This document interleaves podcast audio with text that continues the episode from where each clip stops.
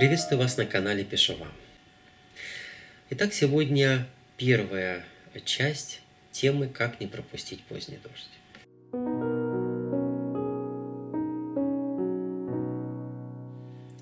А, на самом деле существует две системы координат, а, как бы две системы в христианском мире. А внешне, которые совершенно неразличимы для обычного взгляда.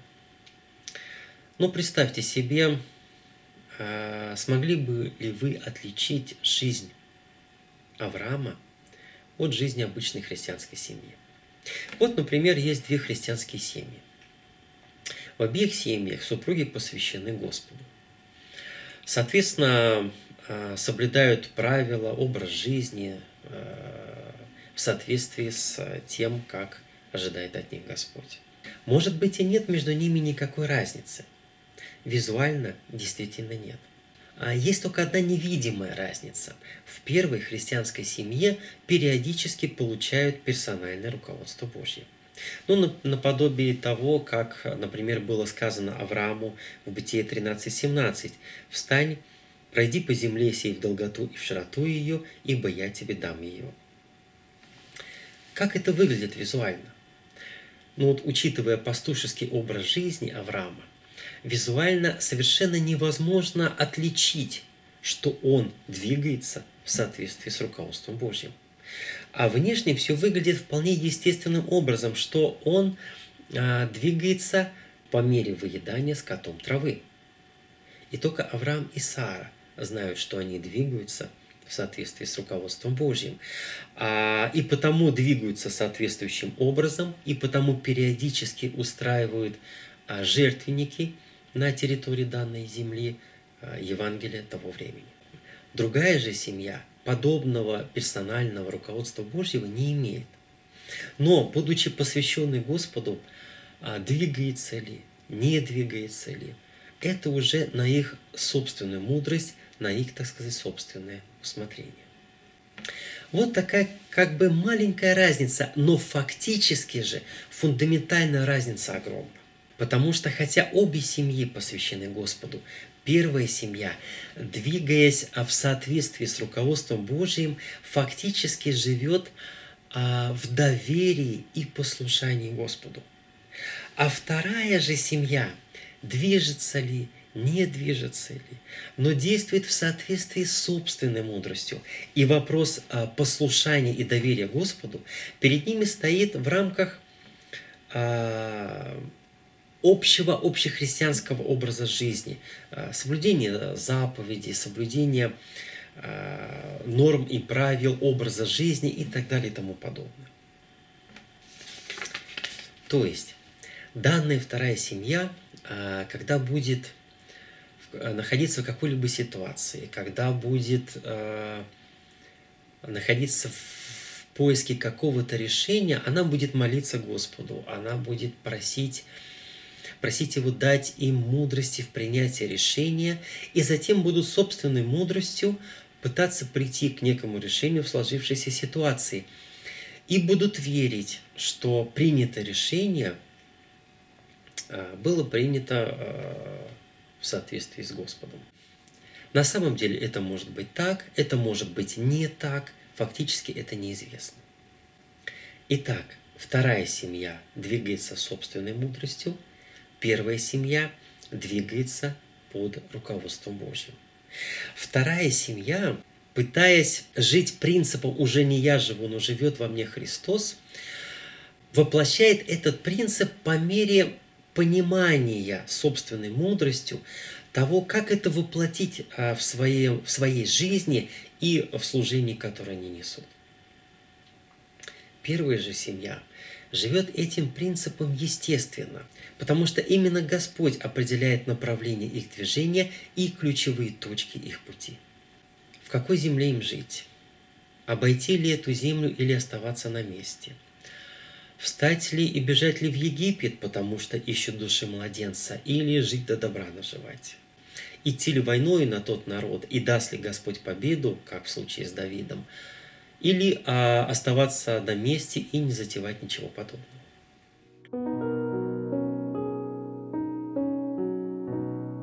Когда христиане читают пророчество Иаиля о том, что будет множество снов и видений, и будет, соответственно, множество а, сновидцев и пророков, то они воспринимают, что таким образом будет даваться огромное количество а, пророчеств, как бы в таком вот роге изобилия.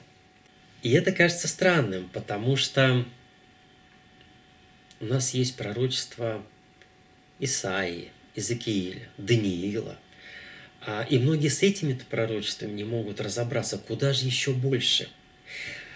Представляете, что будет, когда на нас посыпется такое количество пророчеств, как в них не потеряться, как в них не утонуть, зачем такое огромное количество пророчеств? А дело в том, что данное восприятие исполнения пророчества Иаиля вот таким образом, оно идет именно из мировоззрения вот той второй семьи, посвященной Господу, но при этом двигающейся собственной мудростью. Потому что при таком мировоззрении, если Господь ставит какого-либо пророка, например, то для того, чтобы э, обличать, наставлять, принести какую-либо весть тому или иному народу, государству, народу Божьему и так далее. Однако посмотрите на Авраама, о котором Господь а, в 20 главе и 7 стихе книги Бытие сказал следующее. «Он пророк, и помолится о тебе, и ты будешь жив». Действительно, у Авраама есть одно пророчество, которое касается целого народа. Бытие 15 глава с 13 стиха. «И сказал Господь Аврааму, знай, что потомки твои будут пришельцами в земле не своей, и поработят их, и будут угнетать их четыреста лет. Но я произведу суд над народом, у которого они будут в порабощении. После этого они выйдут с большим имуществом. В четвертом роде возвратятся они сюда – ибо мера беззаконий Амареев доселе еще не наполнилась. Итак, у Авраама действительно есть пророчество, касаемое целого народа. Но чем вообще всю жизнь занимался Авраам как пророк? И вот тут Священное Писание открывает нам достаточно неожиданную картину. Оно показывает нам, что фактически Авраам всю свою жизнь просто жил под водительством Божьим. Давайте посмотрим. Получил руководство покинуть Ур-Халдейский и направиться в Хананскую землю. Получил обетование о потомстве. Получил обетование о владении потомством Хананской землей. Получил Божью защиту от фараона в Египте и от Авимелеха в Гераре, а также обетование «Я твой щит»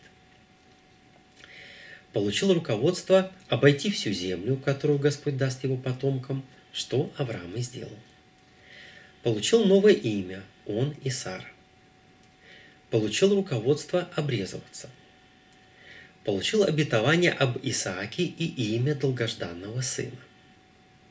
Когда Господь явился ему в виде трех путников, получил дополнительное руководство, что через год у него родится Исаак получил обетование об Измаиле, получил руководство принести в жертву Исаака, а после пройденного э, с Исааком испытания получил дополнительное обетование об огромных благословениях и большом потомстве, которое владеет хананской землей.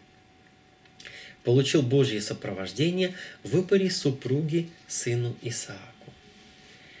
Вы видите, что а, все те руководства – которые Авраам получал, касались прежде всего персонально, лично его и его дома, персонально, лично его жизни. Мы не видим Авраама, ходящего по народам а, и передающего им какое-либо слово Господа или какую-либо весть касаемую этого народа. А, мы не видим, чтобы Авраам э, передавал какую-то весть ни, э, ни фараону в Египте, ни Авимелеху в Гераре. А, мы не видим, чтобы Авраам действовал как Исаия пророк, как Иезекииль или как Даниил. Мы видим Авраама просто живущего своей жизнью, но живущего под водительством Божьим. Единственное пророчество, которое он получил о 400-летнем рабстве его потомков и затем обладании э, хананской землей, оно а, касалось также непосредственно Авраама, потому что оно было дано в ответ на естественное непонимание Авраамом, как же а, его потомки овладеют этой землей. Странный пророк – который просто живет своей собственной жизнью. Ведь у нас с вами совершенно другое, иное представление об образе жизни пророка, об, если так можно сказать, вообще смысле служения пророка. И оно как раз-таки проистекает именно из мировоззрения, из системы координат второй христианской семьи, пример с которым мы разбирали сегодня. Конечно, понятно, что Авраам а, так или иначе проповедовал о Господе. А, во-первых, он проповедовал о Господе через жертвенники, которые они устраивали по мере движения по Хананской земле. Во-вторых, конечно же, они проповедовали о Господом и словом по мере пересечения с разными людьми и народами. Иначе говоря, а, Авраам вел классический христианский образ жизни, а, ровно так же, как и многие из нас сегодня. Но при этом Авраам получал видение от Господа, как сказано в Бытии 15.1. После сих происшествий было слово Господа к Аврааму в видении и сказано. И сны от Господа, как а, сказано в Бытии 15.13, по захождении солнца, крепкий сон напал на Авраама – и вот напал на него ужас и мрак великий, и сказал Господь Аврааму. Ровно так же, как впоследствии это будет с теми, о ком писал пророк Иаиль.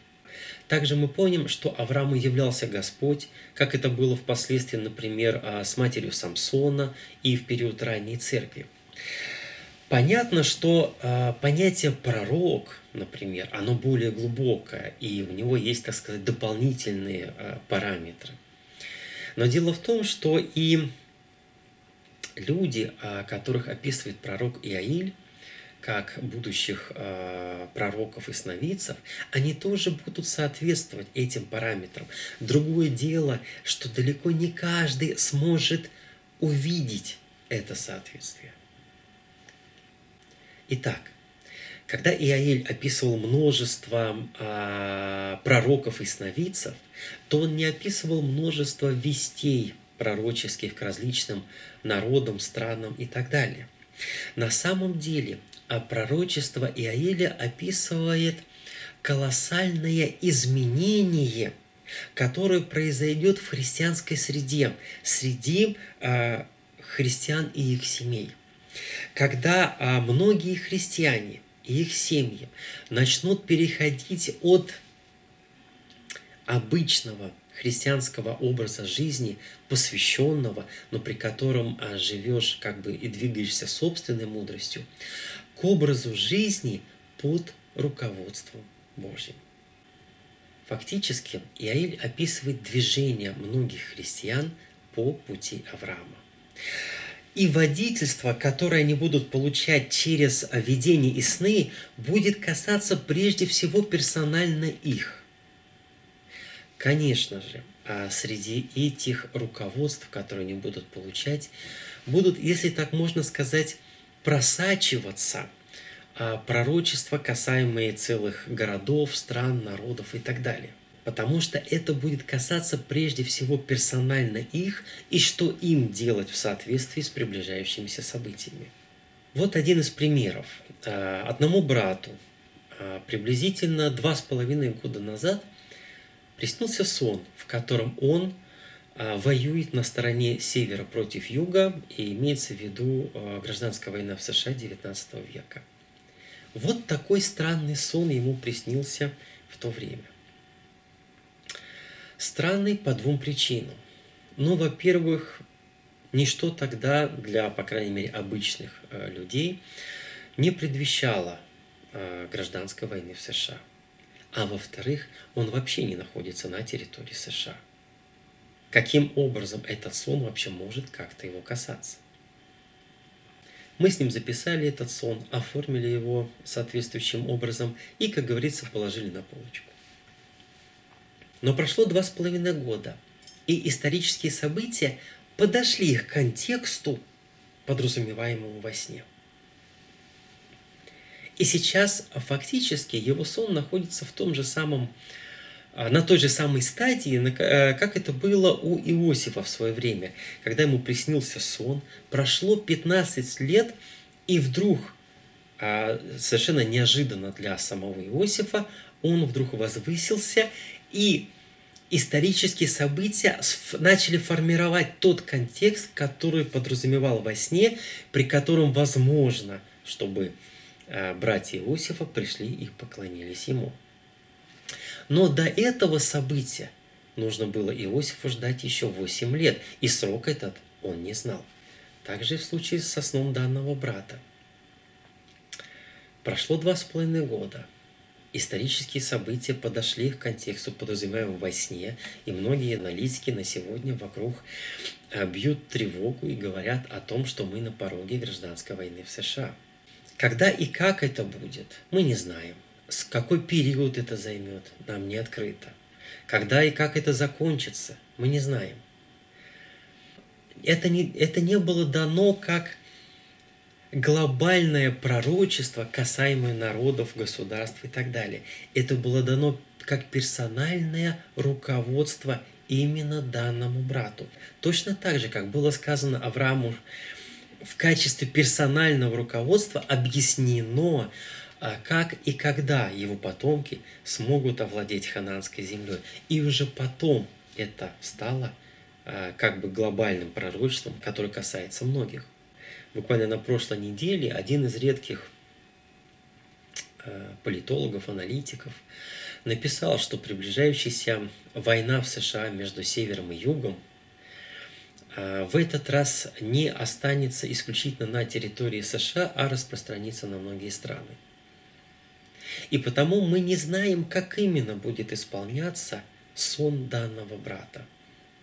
Окажется ли он на территории США? Или водоворот событий захлестнет его на той территории, где он сейчас проживает, или будет находиться еще в каком-то третьем месте?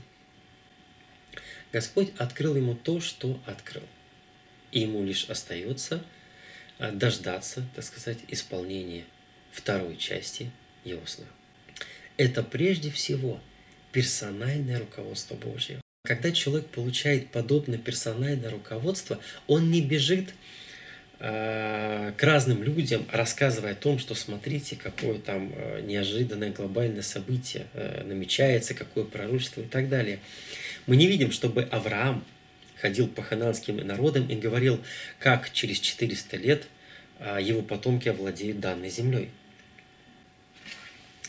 Вообще, когда а, мы сталкиваемся с какими-то лже-пророками, лже-сновидцами и прочими лже, то, как правило, это люди, которые стремятся оказаться в центре внимания, привлечь на себя внимание как можно всех, где они там будут, так сказать, вещать с какой-нибудь вестью, так сказать, и чтобы их, так сказать, воспринимали как а, некую, ну, скажем так, VIP-персону. В случае персонального руководства Божьего эта весть касается прежде всего человека, которому она направлена, и того последующего пути, по которому Господь его поведет. Руководства могут быть разные. А, кому-то идти какую-то землю, кому-то оставаться на месте. Эти руководства могут касаться совершенно разных тем, а, и не обязательно, чтобы они были связаны непосредственно с Нивой Божией, с каким-то служением на ней и так далее. Они могут быть связаны просто с жизнью, с личной жизнью этих самых людей, кому эти руководства и направлены. Э, точно так же, как руководство данное э, вот этому брату – оно касается прежде всего лично его и, разумеется, его семьи. Точно так же, как это было и в личной жизни Авраама и Сары. Встать и перейти в другую землю, обойти ее, принять новые имена, принять новое имя долгожданному сыну и так далее и тому подобное. Иначе говоря, пророчество Иаиля описывает не просто некий яркий период в христианской церкви, а когда многие верующие увидят проявление руки Божьей. Данное пророчество описывает резкое изменение в среде верующих, когда многие верующие встанут на путь Авраама, когда многие начнут жить под водительством Божьим. Именно потому в прошлых видео мы с вами а, разбирали целый цикл про Авраама. Как открывалась ему рука Божья, как он пытался ее понимать, как он пытался жить в соответствии с его пониманием руки Божьей, как он ошибался в понимании руки Божьей на примере а, того же руководства из чресл твоих. Но в любом случае, он и его дом жили под руководством Божьим. Встать и перейти в другую землю, обойти ее, а, принять новые имена, принять новое имя сыну и так далее и тому подобное. Жизнь Авраама – это фундаментальный пример для нас жизни под руководством Божьим.